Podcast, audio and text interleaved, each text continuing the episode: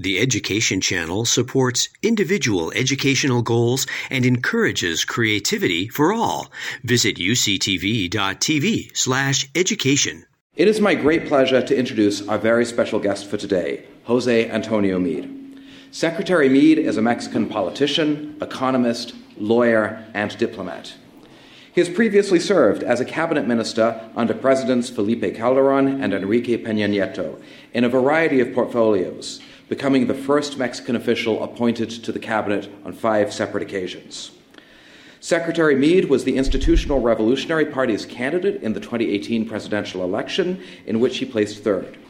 Between 2011 and 2017, he held cabinet level positions in the federal government of Mexico, including acting as Secretary of Finance and Public Credit, Secretary of Social Development, Secretary of Foreign Affairs, and Secretary of Energy.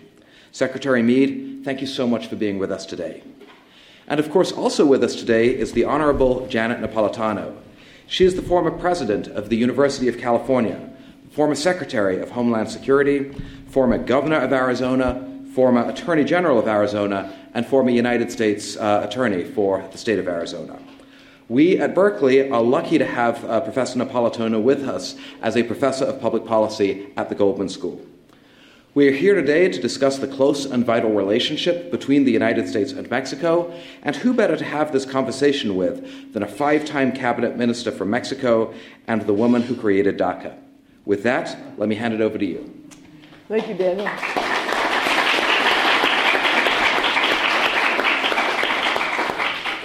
Let's start with a, a, a, global question. So, President Biden has said that the world today is in a competition between autocracy and democracy. Um, how do you view that uh, competition, and, and how, do, uh, how is it viewed in Mexico? I, think that's a great question. First, let me say I'm very honored to be here and, to share the stage with Secretary Napolitano. They explained to me about Berkeley time, so, so it seems that from that perspective, we're starting spot on. I, and I think there's, there's three trends that, that are happening globally that, that sort of explain the, this framework that, that President Biden puts forth in terms of reflecting between democracy and autocracy. One of them, at least in Latin America, is, is the balance of liberal democracies.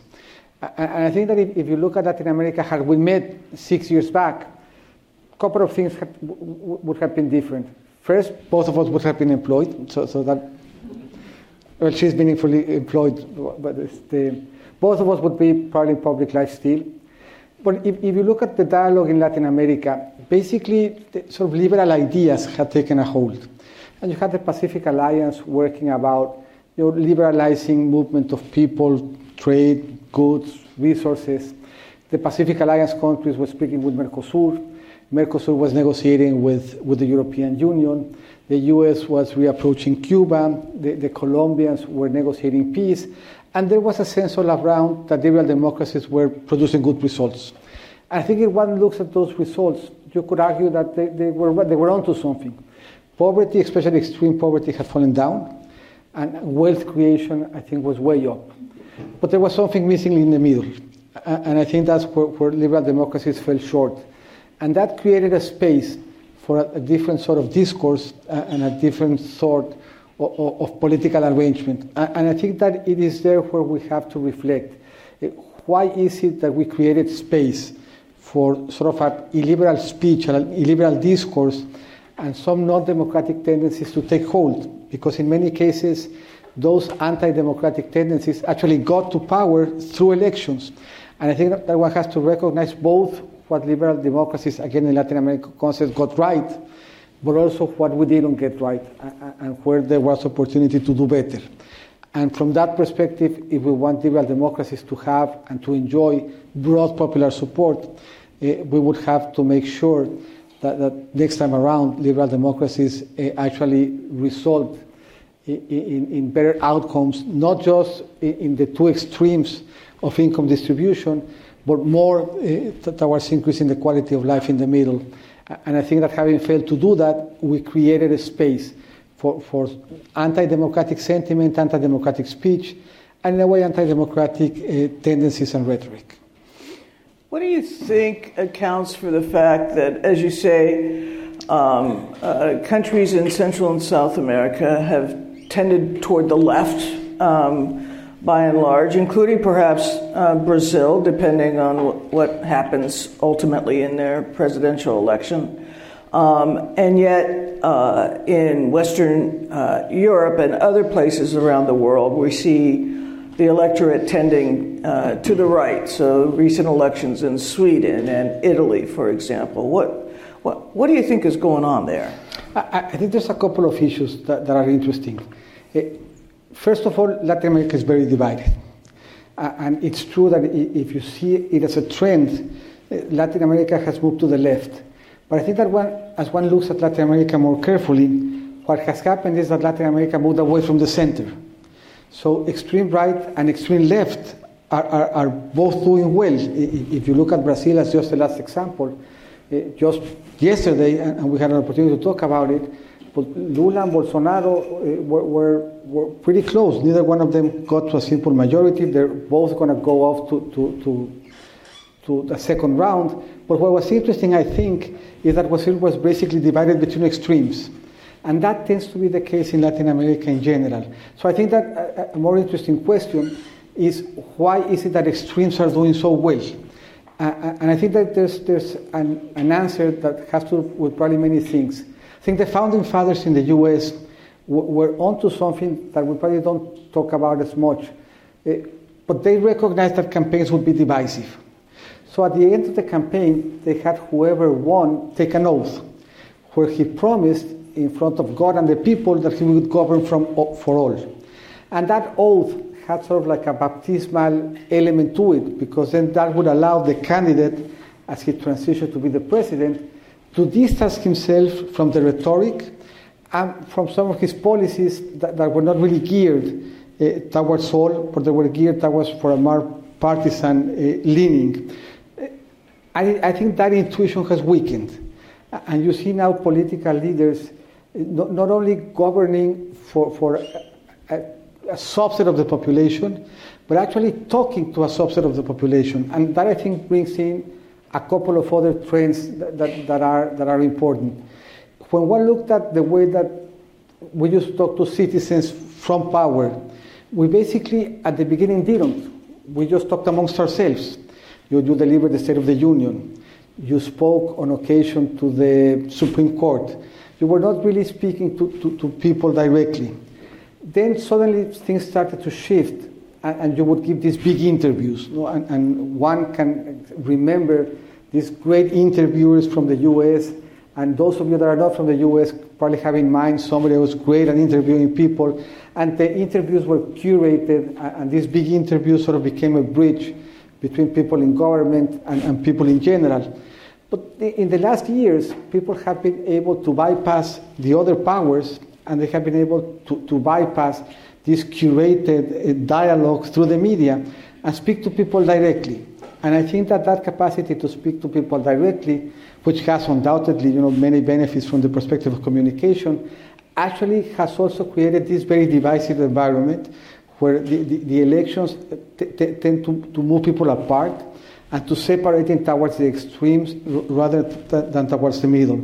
So I think that is just an arithmetic fact that in some cases those extremes turn out to be right or left. But I think that what's most, most interesting as a trend is that the extremes seem to be thriving in politics, and, and there's a, a, pull away fr- from the center. That, that is something that I think that we should uh, reflect upon. And just rounding up, I think both comments. There was there was a statistic that stuck with me after the campaign. In Mexico, if you finish high school, you're going actually to live five more years than if you don't finish high school. The problem with Mexico is that there were 44 million adults that did not finish high school their life was going to be so tough, so difficult, that they would actually die younger. And if you look at these same numbers throughout Latin America, and even in the US, not high school in the US, rather college, that continues to be the case. So, so this result that excluded so many people from the benefits or, or, or that were being generated by our societies, I think weakened the case for liberal democracies and at the same time strengthened the argument for more extreme political alternatives. the, one of the, if not the major um, issues in the world today, of course, is Russia's invasion of Ukraine. Uh, Mexico's position on, on uh, Russia has been somewhat nuanced. Um, uh, what, what's your take on uh, uh, Russia? What's your take on Ukraine? How's this thing going to end? Uh, that, that's a complicated question. And, and, but, but I think that it provides, I, mean, I don't know how it's going to end, but I think it provides an opportunity in terms of how we can analyze both Mexico, the position of Mexico, uh, North America in general, vis a vis this conflict. First, uh, history is important. History weighs, I think, on, on, on, it weighs on politicians, it, it on the community. And if you go back and, and study Mexico, you, you will find a hundred years of rhetoric that sort of says you know, that social rights were included in the constitutions because of Russia and Mexico. And that the government in Mexico came into being after a social revolution in 1910 all the way up to 1920, and that that revolution resulted in social rights being included at the level of the constitution and we sort of thought that we were part of the same process with the Russians, and that the Russians were the only, the, the other social revolution in, in, again, 1915, 1914, that, that resulted also in social rights being included in, in the in, in the constitution. And that's basically the only thing that ties us today to Russia. This perception that we both came out of similar social processes. Because if you look at the economic content of the relationship, that's not there. If you look at linkages between Mexico and Russia, they tend to be very tenuous. If you look at interconnectedness between the two countries, the, the substance of the relationship is not there, but history tends to wait in terms of, of, of the way that, that, that we view the world, having repeated for so many times that we came out of similar social processes. So I think that that's part of it. One cannot, I think, discount the, the relevance of, of, history and the way that the history fits into our education programs in terms of how we take decisions. Having said all of that, I think that the Russia Ukraine conflict allows us to put Mexico in perspective. Mexico is very similar in size uh, from an economic perspective to Russia, which I always find surprising. Actually, Mexico is the exact average in terms of, of the size of its economy of the combination between Russia and Turkey. Russia is about 25% bigger than we are. We are about 25% uh, bigger than Turkey is. So, from, from the perspective of their, their ambitions, both Turkey and Russia have a relatively small economy from which to propel their ambitions to, to the rest of the world. So, a good way to try to think through as to how this might end. There's many elements to the conflict. There's, there's you know, the war and the way that the war has been evolving. And, and, in a way, one of the surprises has been that, that, the Russian army appears not to be up to the task of, of actually you know, combating Ukraine. But when one goes back and thinks about the size of the Russian economy, and if one compares that to Mexico, if Mexico suddenly, and Secretary Napolitano said that this would be a very bad idea, decides to invade Guatemala, pues our army would probably have difficulties as well. You know? So maintaining an, an army Eh, with an economy the size of Mexico and with an economy the size of Russia, discounting you know the, the, the nuclear capacities and so on and so forth, it's, it's probably complicated again in terms of, of their ambition. Secondly, I think Russia is not very global. Russia is basically only systemic in oil and gas. If you define systemic by explaining more than 5% of exports of a specific good, that basically just results in fertilizers, oil, and gas. Mexico is systemic in about 13 to 15 different products. We're systemic in everything from auto cars to medical equipment. Eh, we are smaller than Russia, but we export about 40% more than Russia does. So, so Mexico is much more global.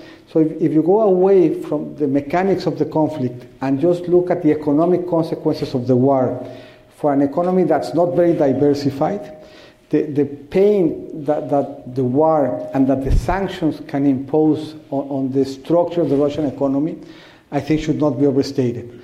Uh, oil and gas are difficult to substitute away. Uh, oil probably a little bit easier than gas. But if, if the West is capable of diversifying away from Russian oil and gas, the, the, both the war and the sanctions can really create havoc in, in, in, an economy that is not as global as one would think. So, as time goes on, if Europe is, is able to, to survive the winter without access to Russian gas, I do think the Russian economy is, is going to feel a lot of pain. And how about China? Uh, how do you view China's role in the world today? How is it viewed in Mexico, uh, um, both from a, uh, an ep- economic standpoint and also a geopolitical standpoint? As, I think as one goes back and, and, looks at Russia and the fact that they're not very systemic in the global economy, that's not the case with China. I mean, China, I think, is, is very globally systemic. Uh, they, are ingrained in the North American value chains. Uh, China is, is Mexico's second uh, largest trading partner. But, but Mexico is not part of the Belt and Road Initiative. We're not. And two things. Even though they're our second largest trading partner, they're about a tenth of the relationship that we have with the US. So even though they're important, they're, they're not in the same league in terms of being as systemic as North American trade is. In general, the counterpart to a country that has such large trade surplus is that they invest a lot in the world. One of the things that is interesting is it, China has a big presence in Central and South America. They don't really have a systemic presence in Mexico. So China would typically, as you look at its influence around the world, they would be significant in terms of trade and it will be significant in terms of infrastructure and investment. That's not the case in Mexico. They're significant in terms of, of trade, they're not significant in the case of investment. And I think that just as Russia allows us to put Mexico in perspective in terms of how global we are, I think that these tensions between China actually show a strength that the North, the North American region has in terms of the resilience of the value chain and the opportunity to create a regional economy that's quite strong. As one looks around the world, there, there's a couple of stories that surprise because they're not there. When you talk about uh, uh, supply chains disruption, those disruptions tended to happen outside of North America. The, the, the, part of the story that's not being present as, as we speak today is people are not talking about disruptions in the North American value chains because there were none. And this was not a foregone conclusion. The, the health cycles with COVID were not well synchronized between Mexico and the US, so the peaks and valleys were different. So there was real concern as to whether we would be able to sync up our value chains in a way that they were not going to be disrupted by COVID and, and, and now by war. And by and large, the, the North American value chains have been very resilient. And I think that that's a strength of the region, and that's the strength that vis-a-vis the role that China now plays in the world is a strength that we should not only work in, terms of how we can foster it in North America, defined as the U.S., Canada, and Mexico, but actually how we can translate that strength by, by making more of, of Central and, and South America be part of those value chains that would enable us to leverage the fact that geopolitically the Americas are quite stable as a region. So, do you think there are opportunities um, heretofore unexploited for uh, China, the United States, and Mexico to actually cooperate on any issues? I think there's at least three that, that, come to mind. Trade continues to be important. I mean, there's, there's a lot of talk about ally shoring and near shoring. But even when that happens, the conversation might be different. But as of today, China continues to be systemic in, in, in value chains and they continue to be systemic also in the North American value chains. So I think that from a global perspective, there needs to continue to be a, a dialogue where you know, Mexico, the US, China are part of the conversation. They are also part of the conversation that has to do with security. And I think that as the drug trade moves away from marijuana cocaine into fentanyl, uh, I think that that requires a, a Mexico-China, uh, U.S. conversation. Uh, I think that they're part of many issues that, that have that get into the drug trade, that get into illegal fishing. I mean, just down in the Gulf of California, the Totoabas and the uh, Vaquita Marina, would have a lot to do with uh, overexploiting and illegally fishing activities in the Gulf of Mexico. So I think there is scope uh, for, for trilateral uh, dialogue. Against the transnational criminal organizations. Yeah, it's, it's going to be hard to find solutions to some of those issues mm-hmm. if, if the three countries are not sitting down at the same table. So for many of those issues, I think that, that China needs to be part of the conversation in, a way that I, don't think they have been as of yet. And I think that there's an opportunity there to sort of trilateralize uh, uh, reflections around some of these issues. And there continues to be, I think, an opportunity to trilateralize dialogue around more typical issues, especially as related uh to, for example, resilience of value chains, but even more ample you know, global debates. It's very hard to envision a world where you know, combating climate change is, is, is successful unless you know, countries like Mexico, China, and the US are part of the conversation. We're here in um, California, um, and we're having a discussion about Mexico, and we can't really have a discussion about Mexico without talking about the border. Um, and both you and I have worked on border related issues for a number of years. Um, how do you assess the current state of the border? Um, and uh, let's get that answer first, and then I'll follow up. I, I think the, the question is really interesting. And one gets the impression from the rhetoric around US Mexico relationships that, that we're overdiagnosed. My perception is that we're not. So, so many people don't really know who, who their, their southern neighbor is here in the US. And it's sort of indistinguishable, you know, whether Mexico, Honduras, Guatemala, Colombia, you know, when, when I was foreign minister, and, and I said I was from Mexico, people would typically say, well, I've never been to Mexico. I've been to Cancun. but I've never been to Mexico, no? So, so there, there's, we're not as well known and as well understood as we should. No, I'm going to take a. How many of you been to Cancun? Okay, how many of you been to Mexico City? Oh, uh, that's pretty good. That's pretty good. Okay. That, that shows that you're very cosmopolitan here, here at, at, at Berkeley. That, that would not be a typical answer. Not a typical answer. Cancun is the most visited airport in all of Latin America. It's, it's busier even than, the airport in, in, in Mexico City. But I just established that we're roughly the same size as Russia, which much more diversified, with 25% bigger than Turkey. And there's very few issues and conversations that would not benefit from a North American approach.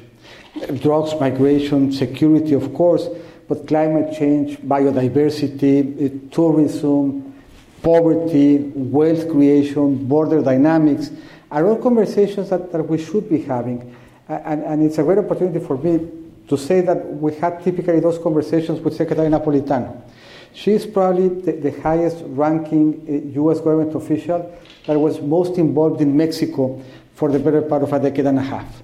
I mean, she has not only been to Mexico City, she has ridden horses in Mexico, she has participated in cabalgatas, so, so she thoroughly knows, uh, understands, and cares, I think, about Mexico deeply in a way that is not usual.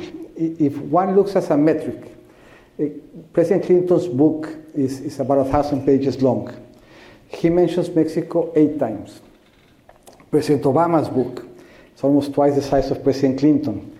He mentions Mexico twice. Secretary Kerry, uh, who, who also has a pretty big book, he mentions Mexico once, and basically to make reference of the proposal to, to ambassador from Mexico that was actually not approved by Congress, so he, he never actually made it to Mexico. We're not part of, of everyday conversation. And I think the, the, the opportunities uh, for Mexico, for the U.S., to, to have a, a more structured, systematic uh, dialogue would be to the benefit of, of the region. And I think that what's true about Mexico tends to be true about the dialogue between the US in general and Latin America. Because as, as we went through the number of cases that Mexico was mentioned in the reflections about the legacy of, of US presidents and secretary of states, Latin America do, doesn't appear in that conversation. And Latin America is more or less uh, uh, politically stable we have access to natural resources. Mexico explains about half of the trade. But, but it, it, it's, a, it's a, a region that, that I think would benefit for more dialogue. And if you look, for example, at, at the diplomacy of vaccines, the bulk of Latin America were vaccinated by the Chinese. The most important trading partner to most Latin American countries other than Mexico are the Chinese. So I think there's, there's opportunities that are being foregone because we don't have better engagement between the US and Latin America, and I think that that would do the benefit of both. Uh, so Secretary Napolitano asked uh, before we, got here, if one were to choose one initiative that could make a difference between Mexico and the US, and the answer might surprise you. But I always thought, when I was Minister of Foreign Affairs, that that single issue should be reversible lanes. We have every single day a million people cross legally the US Mexico border. 300,000 trucks transverse the border every single day. It's one of the busiest borders almost everywhere. And the flows are pretty predictable. People tend to go from south to north in the morning and from north to south in the afternoon. But making the lanes reversible is not just about duplicating the infrastructure with one bureaucratic decision, but it would force us to speak about complicated issues. It would force us to have the same paperwork. It would force us to have the same quality of our customs. It would force us to have a different view and a different debate in terms of migration. And by having all of that complicated debate just behind the issues of how to make the lanes reversible, we could carry out the level of comprehension between the two countries at a different level. So, reversible lanes. Reversible lanes is the way to go. Uh, vaccine diplomacy. I think the vaccine diplomacy is the best sort of diagnostics as to the presence of the US in Latin America as compared to the presence of China in Latin America. Um, so, when you talk about reversible lanes, we're really talking about having a, a 21st century border, right? Yes. Um, that really facilitates trade Smart. and travel and tourism and so forth. And security. And security. Because, again, for the lanes to be reversible, the people would have to have the same training. We would have to put in, in them the same level of trust. Uh, the fact that we have exactly the same paperwork, the same information flowing, both sides of the border, I think would put us on another level. As it is, it's the most transit border in, in almost all of the world. Just one of the good things about Brexit is that one can say without a doubt that Mexico trades with the US more than the US trades with Brexit, trades with Europe. Because if the UK was in the equation, the trade with Europe would be marginally larger. But that means that Mexico is the most important trading partner to the US than Germany, Spain, France, Italy put together. The whole of Europe trades less with, with the US than, than they trade with Mexico. So having your largest trading partner just next door creates a whole host of opportunities that I don't think we're taking advantage of. You know, you, uh, you've talked about having a, uh, a kind of a, in a way, North American uh, approach to global problems Canada, US, uh, Mexico. Um, but I noticed that uh, President Obrador did not attend the um, uh, South American, Latin American summit that was held in Los Angeles recently. Um, was that a mistake? I think it was. But it takes us back to, to the first question that, that you asked, Latin America has changed fundamentally a lot in the last six years. So in, if you go back to six years to the Summit of the Americas in, in, in Panama, literally everyone was there. And then you had the CELAC meeting in Cuba, to which the US is not a party to, but every president of Latin America and the Caribbean was there. So th- there was a sense of, of, a unified Latin America that could have a, a good engagement uh, with the US. That has changed a lot, I think, in the last six years, not just vis a vis the US, but vis a vis the, US and Spain. It's very hard to have Ibero American dialogue because of the way that many Latin American countries define themselves vis a vis Spain and their indigenous community and their indigenous rights and what have you.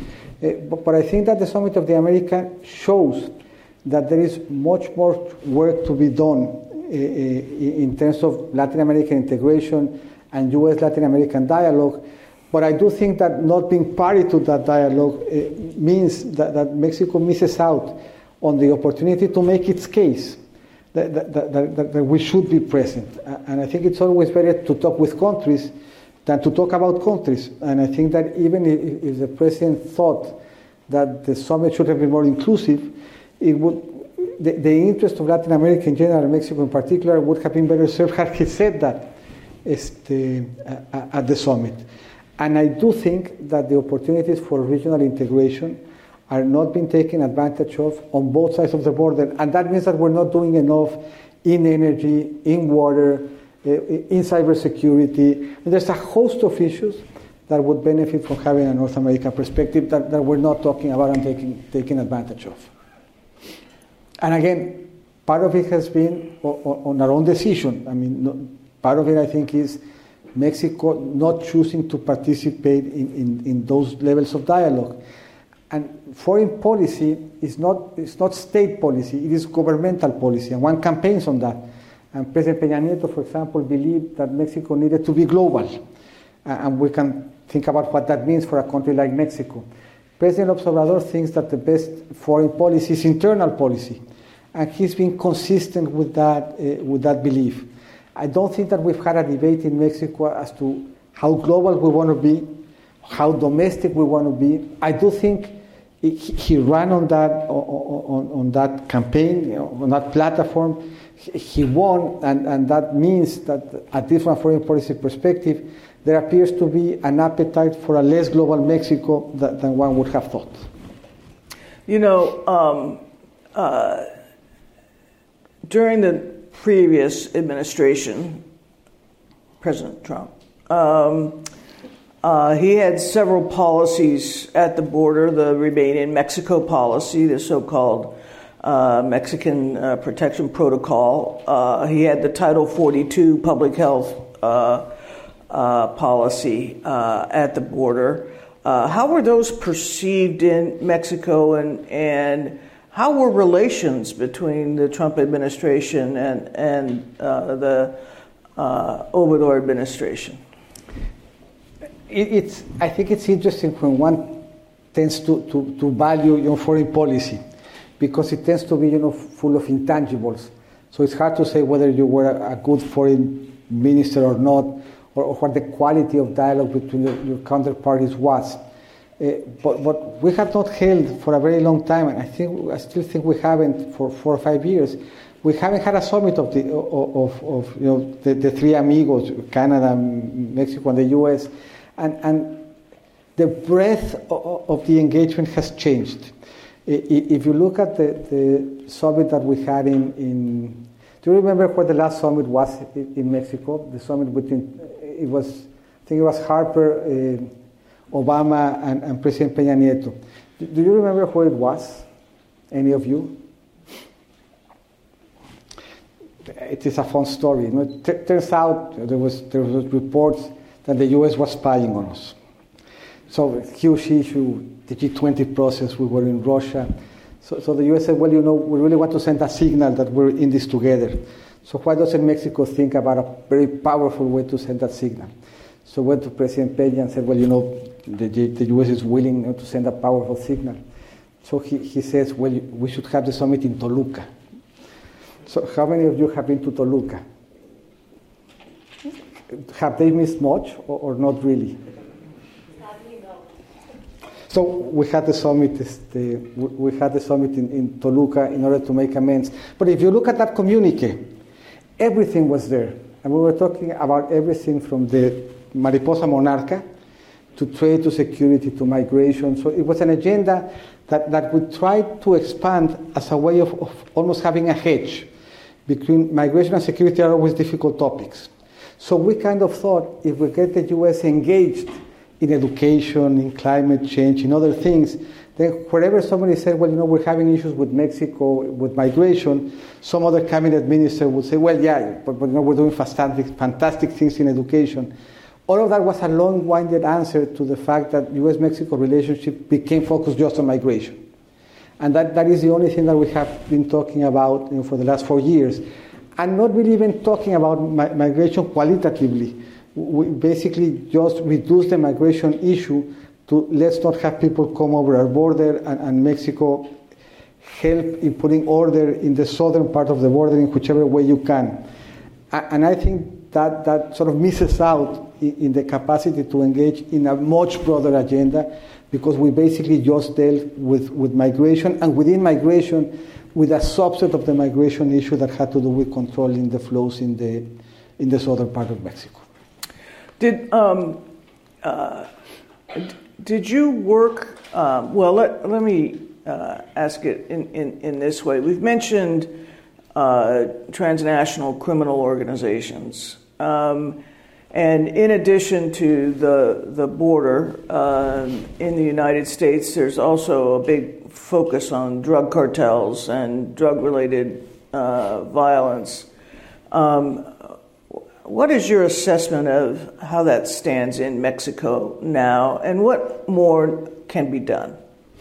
I think that Mexico needs to do much more, regardless of, of US Mexico, regardless of the content around security and drugs, just on our own, just because it's the right thing to do for Mexico. Just as I think it's the right thing eh, to do for Mexico to have orderly flows from a migratory perspective, it's the right thing to do for Mexico to engage in an agenda that results in Mexico being more secure. I think as one looks at security in Mexico, it, it tends to be more nuanced than, than, than what we typically believe to be the case. Uh, security has not been widespread and has not been focused in the same areas if you look at it from a longer perspective. If you go back to the 90s, insecurity in Mexico was basically related to the south, probably linked to the Zapatista uprising. Then it went to the north, probably linked to marijuana and cocaine, and now it's moved uh, to, to, the northwest, probably linked to, to the ports and, and, and, the fentanyl trade.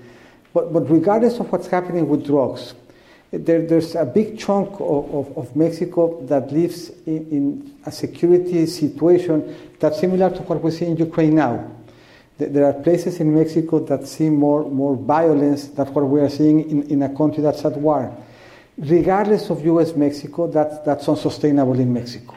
And I think that Mexico has to embark in an agenda that's going to take us time, that is probably not going to, to, to give uh, results in the very short run, but, but that it's a journey that many other countries in the world have actually gone through successfully. So there's a certain number of police officers per population that we have. We're short that amount. Those police officers should receive a certain level of training, vetting, qualification, benefits. We're short that amount as well. In Mexico, law enforcement tends to be defined at the state level. That means we don't even have a, a federal uh, identity in terms of what a crime is. So, have, have some of you guys gone to Puerto Vallarta? Just one? You should go, it's really beautiful. Nuevo Vallarta, you should also go as well because it's very beautiful. Puerto Vallarta is in the state of Jalisco. Nuevo Vallarta is in the state of, of Nayarit, but they're basically the same region. Uh, if you go and, and, rob a house in Jalisco, the, the, penalty you get is about 10 years of prison. If you do the same in Nayarit, it's 17 years. So, not surprisingly, homes are more insecure in Jalisco than they are in Nayarit. But it's exactly the same region. I mean, it's separated by, by, by a street. So, it makes no sense to deal with a regional or, or national phenomenon that has to do with organized crime, with police forces that are segmented at a state level and that define the, the, the criminal processes at a state level as well. changing all of that will require time. I don't think there's any shortcuts. I do think that Mexico doing better in that arena would be to the benefit of the relationship, but it would mainly be to the benefit of Mexico. You know, you're a former finance minister. Um, uh, are there things that can be done to um, attack the financial underpinnings of the cartels? I think they are. And being autocritical, I don't think that we did enough. I think there's a, there's a ton of information that, that, that we have at, our disposal. I think to do more in, in terms of, of attacking the, the, financial underpinnings of the cartel. I'll give you a couple of anecdotes. Uh, in a raid that was carried out in Mexico in 2011, we found the, the accounting papers of the Zetas, literally, you know, the, the, the, accounting, and it was very well done. And, and, they actually paid. So, who here has, has read Steven Levitt, Freakonomics? It's really fun. He has a chapter which is basically called Why Do Drug Dealers Live with Their Moms? And, and the, the, chapter is interesting because the, the entry level job for, for a drug dealer pays, it doesn't pay very much. So it's like a price economy. You know? The big capos make the big money, and people are willing to participate in that with the hope of eventually becoming a big capo. But the entry level jobs pay actually quite little. So we actually worked with, with the, the accounting of, of, the Zetas, and we were able to get lots of information how diversified their income sources was, how much they, they got from the drug trade internationally, how much they got from the drug trade domestically, uh, how much they got from you know kidnapping and arsons and, and, and uh, derecho de piso. How, how is that translated to? It's like kind of blackmail, I guess, where you yeah. force the owners of an establishment to pay you for the right of being Right, almost like a right of way, you know, right of establishment. So we actually had a very good idea as to how, how, what the sources of income were. On the basis of that, we concluded that the Zetas, which was just one of the cartels in Mexico, were roughly the size of Cinepolis. Eh, eh, some of you, actually, probably in the States, because they have presence in the States, have gone to Cinepolis owned movie theaters. So the Zetas by themselves were worth in 2011 about you know, a couple of billion dollars. On the basis of that, we think that the cartels generate revenues to the tune of about 33, 35 billion dollars a year, which is a significant amount, but it's not something that we had the right scale at the level of the state. We should be able at least to make sure that that doesn't translate into a national security issue and is reduced to a public security issue. So we think it's about you know, 37, 35 billion dollars. They employ probably around half a million uh, uh, people directly employed, and they have more or less the same arms capacity as the Army of Argentina. So th- they are a force to be reckoned with, and one of the elements has to do with, with finance. What information do we have? We actually force the financial system in Mexico to report, as the US does, any operation that's relevant, than as usual, or that falls outside of typical part, patterns. We do the same for the real sector in Mexico. So notaries, real estate agencies, uh, they have to report the same. All of that information is there to be processed. And if you start processing that information, that eventually gets you fr- from, from that information to patterns of trade, to patterns of investment that should eventually enable you to weaken the financial support of the cartels. So I do think there's more information than the one we used when I used to be in finance we tried to do it and we got a couple of good results out of that, but we needed to do it in a more systematic fashion from a longer period of time in a way that, that made it clear that, that we had the objective of, of reducing the underpinnings of the cartels. So I do think that there's, there's an opportunity in all of that. But we need, we need the police officers, we need to do the financial work, we need to do the investigating capacity. We need to upgrade the quality of our, of our institutions. We need to probably homogenize the way that crimes are defined so that we're able to fight them more successfully. And that's a journey that will probably take the very time of a decade. Unless we do it, we're not going to get the results that we need. I think you mentioned to me at lunch that um, Mexico needs around 600,000 roughly uh, trained police officers, and then of course you need the whole system. You need the prosecutors and the judges and uh, uh, et cetera to have the rule of law uh, apply. Let's um, uh, move on to an, another area of. Well, let's talk about another crime. Uh, let's talk about cybersecurity. Um, an issue in Mexico. Well, it's, it's an issue that's very timely. We just heard, I think last Friday, that the army have actually been hacked and that the hackers ended up in possession of six terabytes of information. So, so it's, it's, it's, it's right in the news. It's a huge issue. It was the U.S. Army, it was the Mexican Army, and it brings us back to, to, to the fact that that's another issue that would benefit for, for better U.S.-Mexico eh, dialogue. Because even though this is not something that we think about often, there's lots of linkages between the Mexican economy and the US economy. Our financial systems are linked. Our trade systems are intertwined. Our grid is connected specifically in, in California. So if we have cybersecurity weaknesses in Mexico, that's something that, that is relevant for the US as well. And the fact that our army was hacked shows that, that there's significant scope for, for improvement, uh, to, to, to, say the very least.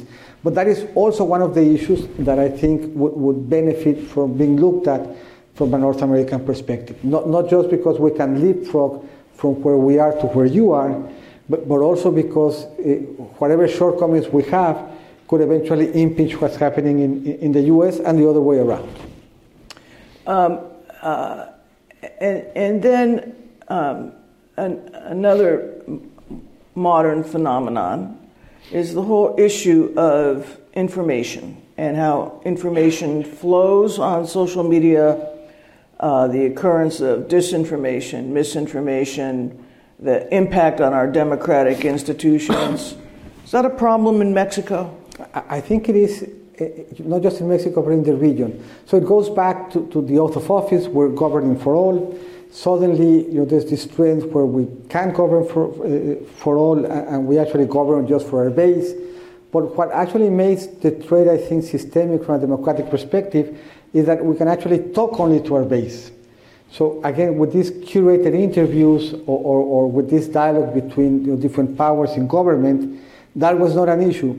But the, the two trends, you know, I am now willing to talk only to my base and to govern for them, plus I am able to just talk to them, I think results not only in, in, in extremes carving out the center, but actually the extremes having the, the, their own not just their own, their own realities, almost as if they were in different metaverses.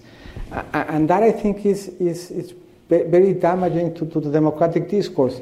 And it goes back, I think, as, as foreign minister, this, these were trends that you noticed. I think it all goes down to probably to, to President Chavez in, in, in Venezuela.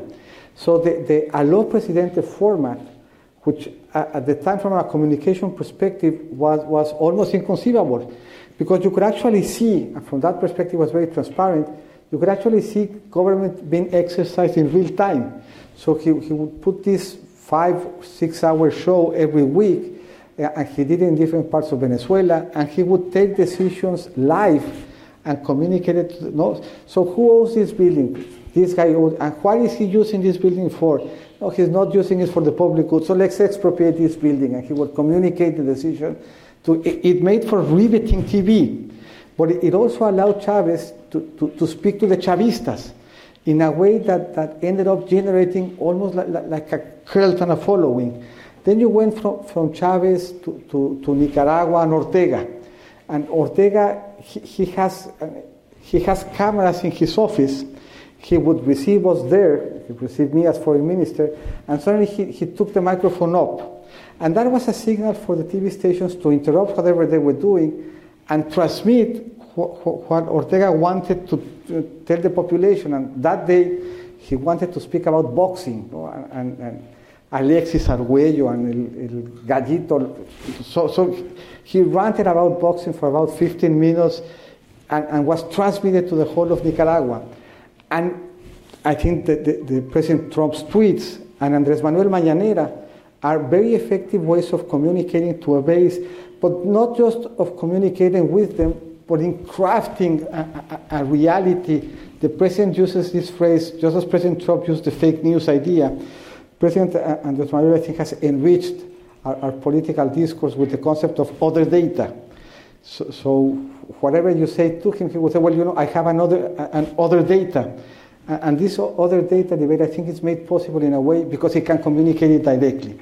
So, so social media, with all of its benefits of granularity, also I think have introduced the capacity of making dialogue not only granular, but of shaping your, your, your reality and your beliefs in, in terms of, of, addressing the concerns of, of, of your base, not just the concerns, but the beliefs of your base, in a way that I think we, we should probably take more time to study because of, the effects that it has in, in, political discourse, in the effects that it has in, in, polarization, in the effects that it has in carving out space for compromise, eh, I mean, we, we, we both served you at a local level eh, via the federal level in divided governments. And that meant that you had to, to engage in politics and to convince and to reach out. Eh, that is being made harder and harder by the fact that now it is as if you did have a right to have your own data. Yeah, other data, otherwise known as alternative facts, otherwise, yeah. Yeah. Yeah. It works. I mean, I, I was uh, finance minister and we increased the price of gasoline from 13 pesos to about 15 pesos. The, the, the, those that are from Mexico will probably remember it was very tough to the point where I used to go to mass to a relatively middle-sized temple, and I went to a much smaller one because the, the social environment. The, the price of gasoline has continued to go up in Mexico.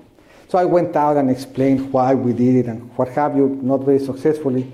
And now people would say, well, it hasn't gone up. But, it has. No, no, no, really, it hasn't. And that's it. No? That was the end of the debate. No? Yeah. See, so that's very powerful. If one learns, learns how to do that, that gets you a long way into, into winning an argument. Uh, very hard to win an argument. Um, how were the events of January the 6th in the United States perceived and received in Mexico? I, I th- the question is very relevant because it has a collateral in Mexico. Mexico had for, for, for the longest of time issues with distrust around the electoral process. And we've sort of engineered an electoral process to, to try to deal more and more with, with the elements uh, that, that allowed people not to trust it. So every six years, we would engage in, in, an exercise in Mexico, and whoever lost out would say, Well, you know, I lost out because your public sector officials participated. So we're, we're going to change our electoral law so that no, no private, no public official can state you know, any political beliefs and we will correct propaganda. So, so we created and we regulated you know, more and more electoral scheme uh, to try to rule out any sources of inequality. And as sometimes happens, the excess of protection was actually results in almost no protection at all because it becomes unenforceable. But, but in Mexico, there's long been distrust of, of whether our election was functioning or not and the beacon of that, the, the example of that not being the case was the US, where, where you had an electoral scheme that relied on something that's sort of very core and very decent. Whoever lost recognized that they lost. When that doesn't happen, the, the, then the whole democratic apparatus, I think, breaks down. And it, it, it, so you went from a country that had, I think, extreme belief in its institutions to the point where you actually didn't need almost a judge to call out the result of the election because whoever lost will pick up the phone and, and call whoever won and recognize his triumph and wish him good luck on behalf of the country. Uh, to a country which had a fundamental distrust of, of the electoral system, but suddenly saw you know, January 6 happening.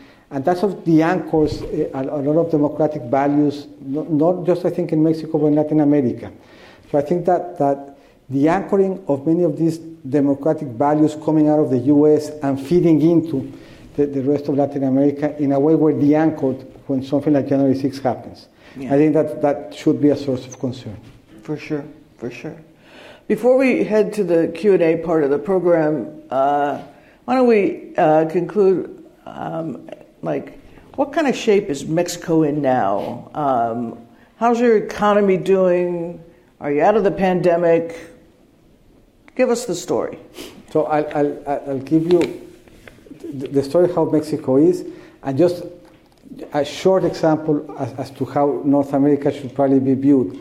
We're all going to be watching the, the, the, Qatar World Cup. The next World Cup is going to be hosted by the US, Mexico, and Canada. No, and I think that that shows that, that even soccer benefits North from a North American perspective. No? Right. Mexico, I think, it, it comes out, there are some nuances. If one were to present a scorecard of Mexico, exports are doing very well. We're actually exporting about 30% more than we were exporting before the pandemic. And I think that shows, you know, again, the value chain story, the resilience, the, the importance of Mexico vis-a-vis the world, how global we are. So export sector in Mexico, which is big, is doing very well. It's growing quite a lot. So, so if you go to anywhere that's linked to exports, you can actually see physically the, the, the, the growth in Mexico in that arena. Consumption has held up very well. If you look at consumption in Mexico, that, that has more or less, it's, it's a little bit bigger than it was before the pandemic. So exports are doing really, really well. Consumption has held up, which is non-trivial given that the pandemic uh, really affected families and their budgets and their endowments. Investment is not doing well. I think that that's a source of concern in terms of future growth. Public finances are very sound. And I think that especially when the US is tightening monetary policies, the fact that our public finances are well anchored is a source of stability. Whenever the US tightens, something somewhere breaks. Mexico did in 82 and 94, the Asian crisis in 97, the dot com bubble in, in 2000, the financial crisis in 2008. I think Mexico is not going to be an actor eh, this time around because not only are we doing well in terms of growing from consumption and exports, but our public finances, I think, are quite healthy. Uh, and that shows, I think, that together with Brazil, we're probably the, the only two currencies that have not depreciated vis-a-vis the dollar. I think that's anchored with good sound monetary policy, reflective also of, of, of, good and sound uh, public finances. So I think that, that from that perspective, one can argue that we should be doing better, uh, and that is probably always the case, but by and large, the, the Mexican economy, especially the part of it that has linkages with the rest of the world, is doing quite well. Very good. All right. Well, thank you.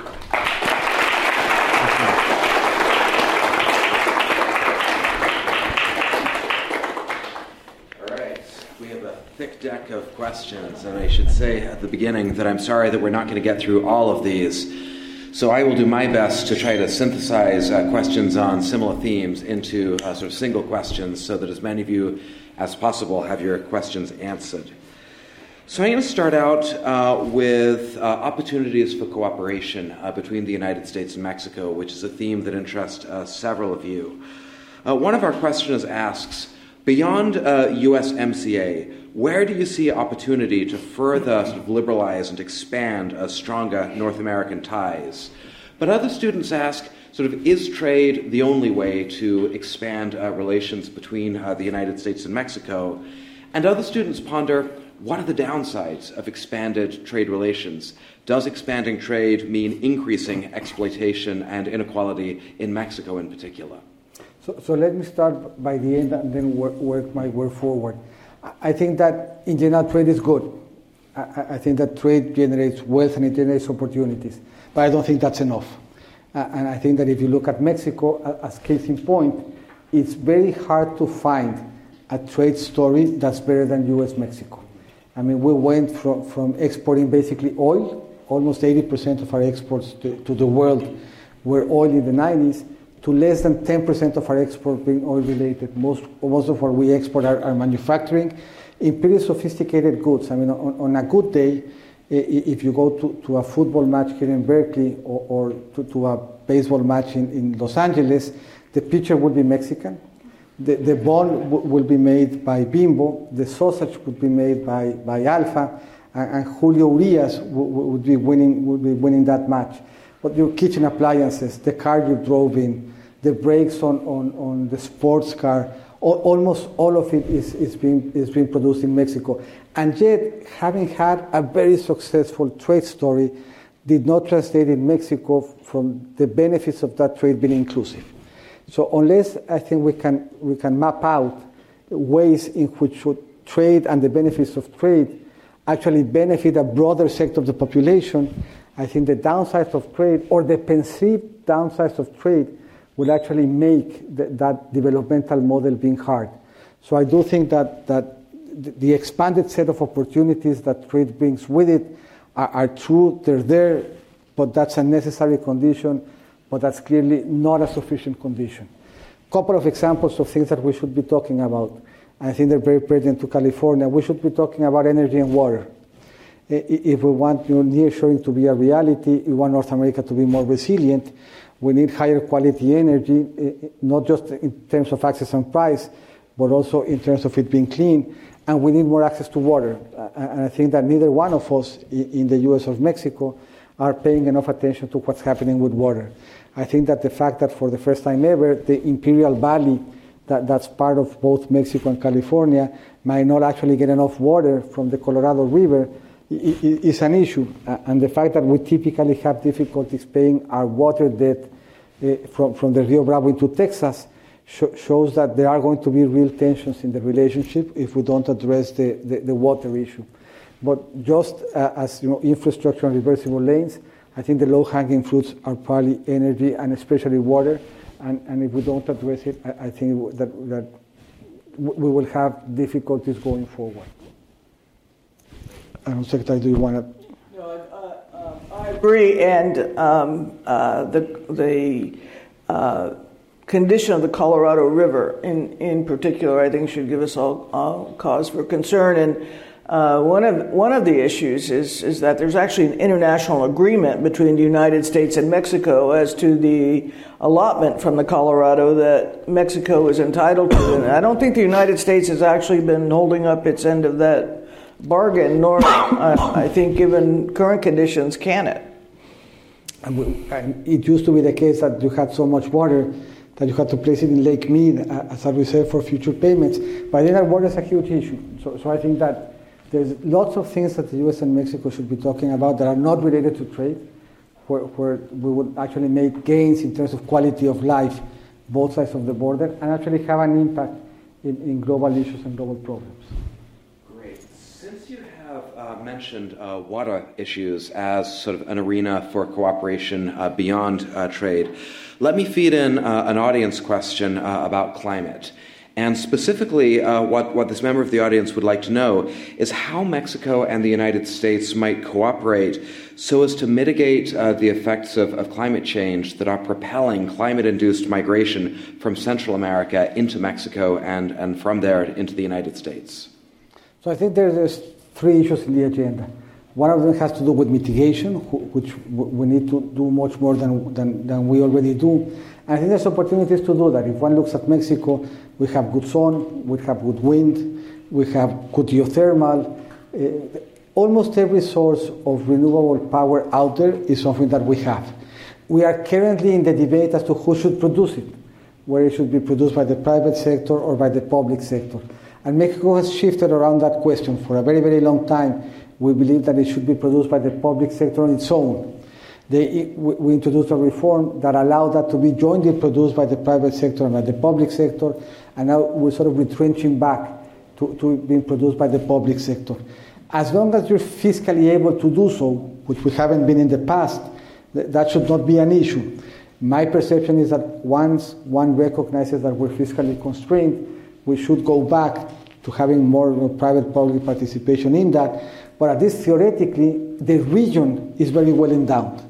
Uh, and, and to, to, a point that we did not talk a, a, lot about that, but as one looks at the root causes of migration from Central America, there's exactly the same number of Central America as there is of Canadians. And it's natural for the Central Americans to want to live as the Canadians do. So unless we can provide the, the endowment in terms of infrastructure and energy to Central America so they can have that expectancy, we will continue to see a migratory pull north. And the, the, the lowest hanging fruit, I think, is to modernize the energy matrix of Central America to make it more competitive.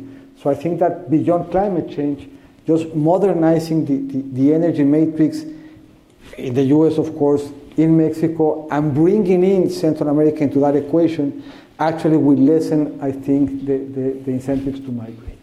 So, are you talking about greater exports of oil and gas from Mexico to Central America? Actually, from the U.S. to, to, to Central America. I think there's, there's an issue of codependency. Mexico is dependent, sort of like Germany is dependent on, on Russian gas. Mexico is reliant on Texan oil. But Texas is dependent on Mexico buying it. So the only place today where Texas can send its gas through pipelines is Mexico. Uh, and we basically have, I think, redundancies even in the northern part of Mexico all the way down to central part of Mexico. Gas gets down uh, all the way south to Veracruz and Oaxaca. We're about 500 kilometers away from being able to, to, to provide gas to Chiapas and Tapachula and therefore to Central America.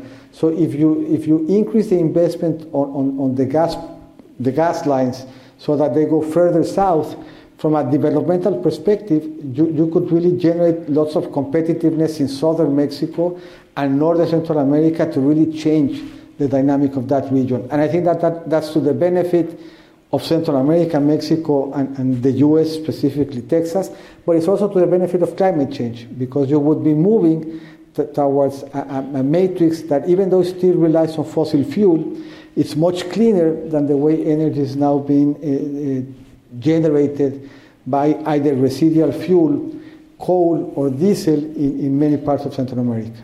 So, are you saying that with, say, um, a $500 million investment in, in constructing a, a southern bound pipeline uh, from Texas through Mexico to uh, Central America, that that in turn will help Central American economies and uh, hopefully at some point decrease the amount of migration. So, if I were to ask any one of you what, what Mexico is putting into play when Mexico exports, most people would think it's labor.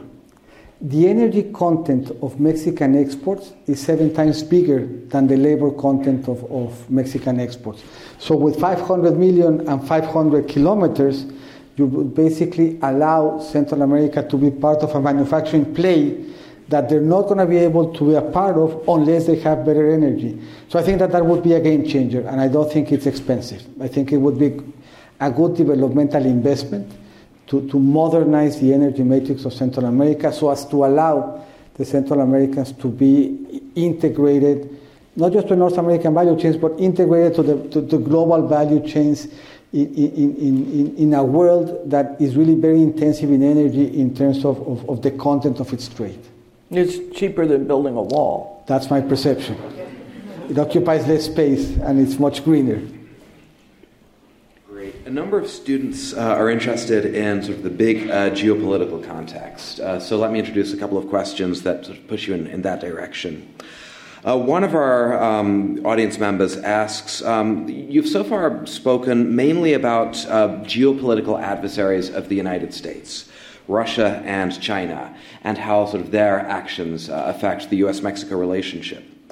Who are Mexico's biggest geopolitical adversaries? What are the big geopolitical threats that face Mexico? I think so. So we're depending on how you define it. Mexico is typically defined as a regional power, creative power, smart power. I mean, we have regional influences, uh, and we're not in the global arena like you know, Russia, China, or, or, or the US are in, in terms of being dominant players. In, so, for, from a geopolitical perspective, we have competitors. China was a big competitor to Mexico. If you look at 2000, one of the biggest impacts that Mexico has had in its economy in, in recent times was when China participated in the World Trade Organization. And China and Mexico basically produce very similar goods. So the, the decision to allow China into WTO actually made Mexico enter into a recession in, in, in 2000. So we don't have, I think, adversaries from a geopolitical perspective. We have competitors that, that impact the quality of our economy. Having said that, and without thinking that there are adversaries, there are some, some structural elements of insecurity that would, would benefit for, from, from, from a better resolution. Uh, two examples uh, that I talked with Secretary Napolitano before. The only border that Mexico has clearly well defined, fortunately, is the border with the US. Our border with, with Guatemala is not well defined. That's a problem for our security. So, so Guatemala believes that if, if you were to recalculate the border with GPS rather than with the stars as we did in the 1900s, in the 1800s, the, the monuments would be placed differently. The fact that we don't have a well defined border creates all sorts of issues. It makes it difficult to patrol, it makes it difficult to invest, it makes it difficult to develop. We negotiated our borders with Belize with the British. That has not been ratified by, by Mexico and Belize. So the quality of the definition of that border is complicated. Guatemala doesn't believe that Belize exists. That creates some complications in the relationship between Guatemala and Belize, and therefore between Mexico, Guatemala, and Belize.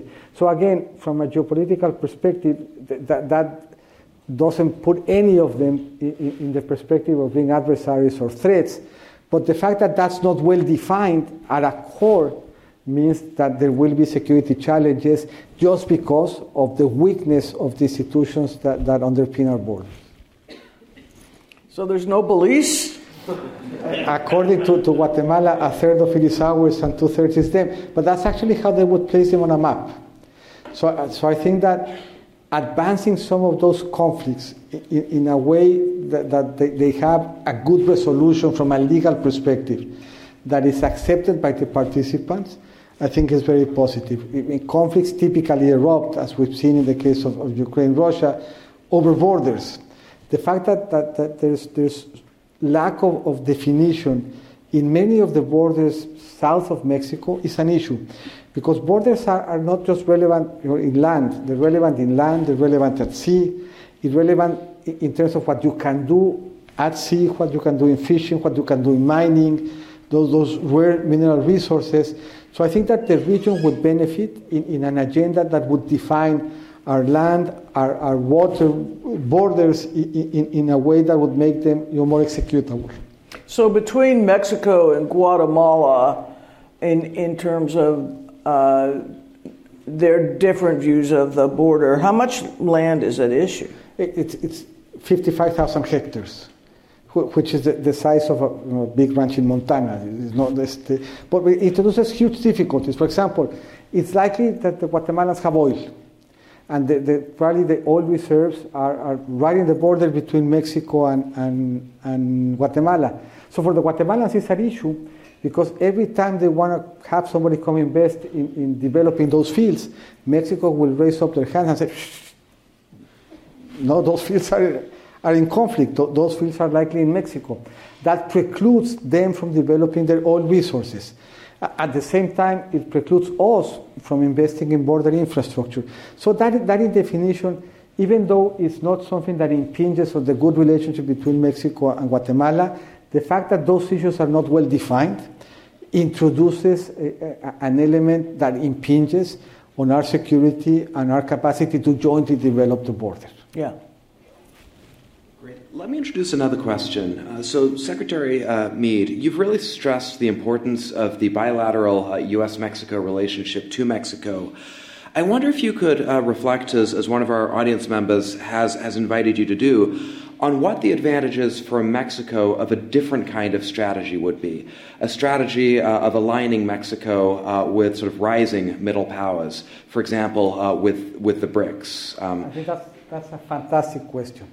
So the G20, which I'm a big fan of, no, I, I think that the G20 uh, uh, as, as is interesting because 80% of everything is there.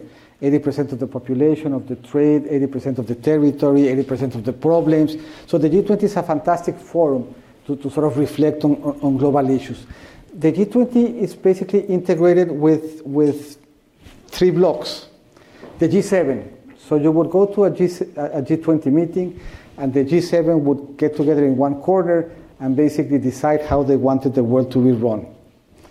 The BRICS would get together in the other corner and they were basically waiting for the G7 to come out so that they could say exactly the opposite. but the group of countries that were left in the middle is a very interesting grouping of countries. So, who, who, who's not having meetings? As the G7 are meeting and the BRICS are meeting, Indonesia doesn't have anybody to talk to. Turkey doesn't have anybody to talk to. Uh, Korea doesn't have anybody to talk to. Saudi Arabia doesn't have anybody to talk to. Australia doesn't have anybody to talk to. And Mexico doesn't have anybody to talk to. So when I was foreign minister, I tried to get us talking. At the very least, so we had something to do. You know, when the, the, G7 were solving the world issues and the BRICS were trying to say no to whatever the other guys were saying. But, but if you look at the countries that are left over, all of them were interesting. All of them were regional powers. Uh, all of them were creatively engaged within the region. We were roughly the same, the similar size. We were the economies, I think, 13 to 17, almost one after the other. Uh, Indonesia has more Facebook users than the UK has population. Korea, from a research perspective, is always doing fantastic stuff. What killed the, the, the I mean, the dynamic is still current, and, and, and MIKTA meets four times a year. They meet at the G20, they meet at the General Assembly, they meet at the leaders level at the G20. So there is that effort ongoing, but the distance was complicated. So, so as a foreign minister, every time I said, well, I'm going to go to Turkey, people would say, well, why is Secretary Meade going to Turkey? He should be going to Presidio, Texas, because that's. So even though I, I would explain to them you know, the geopolitical value of me going to Australia, that was a hard sell. And for Julie Bishop in Australia saying, well, you know, I'm going to go to Mexico, people would say, well, why? We have fantastic beaches here in Australia. Why do you go to? No. So, so reaching out for, for regional powers, reaching out beyond the region is a complicated political sell. I think it makes a lot of sense. I think that for Mexico, being part of an international grouping, the, the MIKTA space, I think makes a lot of sense from a geopolitical perspective. It makes a lot of sense in terms of finding partners that have similar issues as you do, that have similar impacts and experiences as you do, is clearly worthwhile. But the challenge with, being regional is every time you try to do that, there is political backlash because nobody understands what it is that you're trying to do outside your specific region. Great, thank you. Uh, we have a lot of questions about politics, uh, and I know you're both politicians, so I hope you won't mind my asking some of those questions. Secretary Napolitano clearly is and a very successful one. Me, I'm not so much. so, so, but happy to attempt to answer. So, um, several several of our uh, questions uh, sort of you know want to push you to talk about the relationship between domestic politics and and foreign policy. You know, one of our questioners remarks uh, for example, that volatile domestic politics in the United States have been destabilizing uh, for, for U.S. foreign policy. And the questioner is interested in whether Mexico is likely to experience similar kind of uh, volatility uh, in, in terms of the relationship between domestic and, and, and foreign policy. Another student is curious uh, about whether volatile domestic politics in the United States will prevent Congress from ever enacting comprehensive immigration reform. So I thought we might pair those questions and reflect upon the relationship between domestic political volatility and the capacity of the United States and Mexico to maintain a stable bilateral relationship. So I'll take the comprehensive immigration reform question in the United States and um, uh, never say never, but it's going to be a while because it, it will require the leadership of both parties uh, to um, be willing to recognize that um, we just can't keep going on the way we're going on. Uh, and um, I think the elements of what would go into a comprehensive reform package are pretty well established. Um, we need to increase legal migration and reform the visa process. Uh, uh, we, we need uh, an effective border that is really a 21st century border, as I mentioned um, with Secretary Meade. Um, and properly resourced and, and, and staffed. Uh, and we need to uh, create a pathway of citizenship for those who are in the country now. Um, each of those has subsets to it, each of those has complications to it. But right now, in a way, both parties um, are applying to a base that uh, doesn't encourage meeting and working through some of these really tough issues and uh, affecting compromise. At some point, uh, the system is going to either collapse in its own weight or um, our political leadership will realize that no, we, we do need reform. And voters should have a big say in that. I mean, ultimately, voters matter here. So I, th- I think the question allows me to talk about uh, another part of diplomacy that's not what's typically associated with it. So people think about you know, foreign policy and they think about bilateral, you know, U.S. Mexico, but but there's there's two elements of, of, of foreign policy that we don't typically discuss that are associated with Mexico, but that are crucially important. One of them is multilateral. You know, so what multilateral elements do we engage with? And that multilateral engagement has a lot to do with who you are domestically. It, it's, it's, very hard to disentangle what multilateral issues matter to you, to, to domestically what, what the issues in your country are. So in that sense, I think, especially from a multilateral engagement, there's, there's a very clear bridge between your conditions domestically and, and, and, the multilateral elements that you wish to pursue. But the other part of diplomacy is consular diplomacy. And what doesn't really talk about consular diplomacy a lot, but that's really the most important part of diplomacy for, for day-to-day life uh, and the impact in, people. So there were two schools in Mexico in terms of, of foreign policy vis-a-vis migration. So there, there was the, the, the whole enchilada people. No? We, we basically wanted the whole enchilada. We wanted migrants to be fully legalized, and we wanted them to acquire full citizenship. Know, and wanted them to vote and basically become citizens. and that was sort of what colored the President Fox relationship with, with President Bush, and that was sort of the aspiration that, that Castañeda, in these very colorful terms, explained. I was of a different school. So theoretically, what, what is it that we want for our migrants? we, we want, in general, to close the gaps between the, the migrants' rights and the citizens' rights. Taken to the extreme, the best way to close those gaps is for the migrant to become citizens. And that, I believe, with, with Secretary Napolitano was very complicated. But Secretary Napolitano showed us when she was governor and beyond that there is another way. So, what is it that a migrant wants in terms of his rights? He wants to be able to identify himself. That's not as contentious as becoming a citizen. So we worked out arrangements so that you can identify yourself with the consular matricula. So the migrant can now come to U.S. authorities locally at a state level and say, This is me, and have an identity document to provide it. So he's not a citizen, but he has the right to his own identity, and that's important. What else does a migrant want?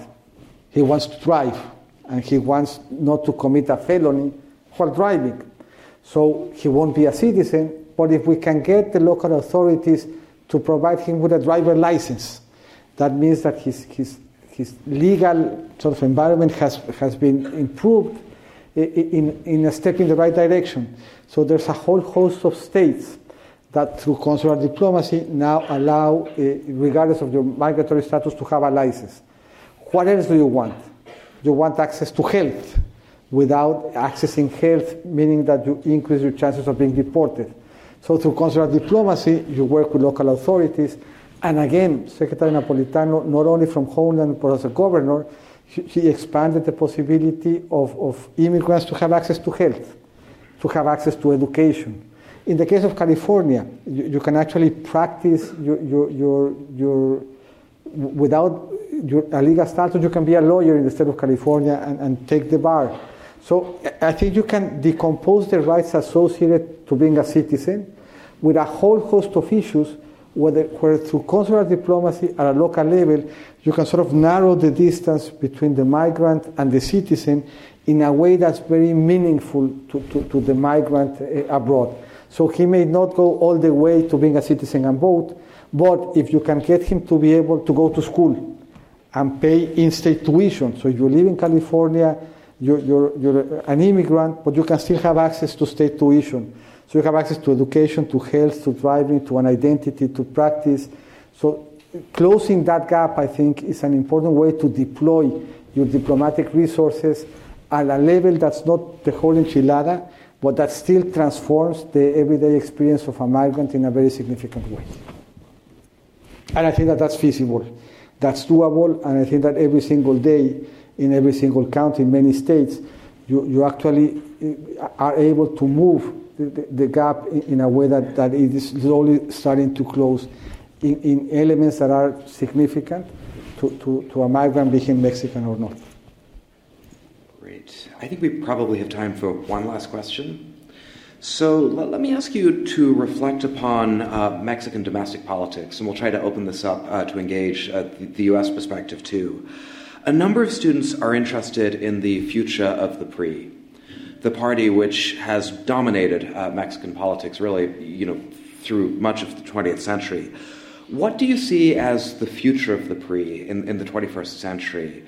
And somewhat relatedly, what might we learn uh, from the um, you know, recent difficulties that the PRI has experienced for the future of U.S. politics? Uh, right? Because in the United States, too, we see uh, increasing uh, sort of volatility, fissability within uh, the two political parties which have dominated the system for, for a long, long time.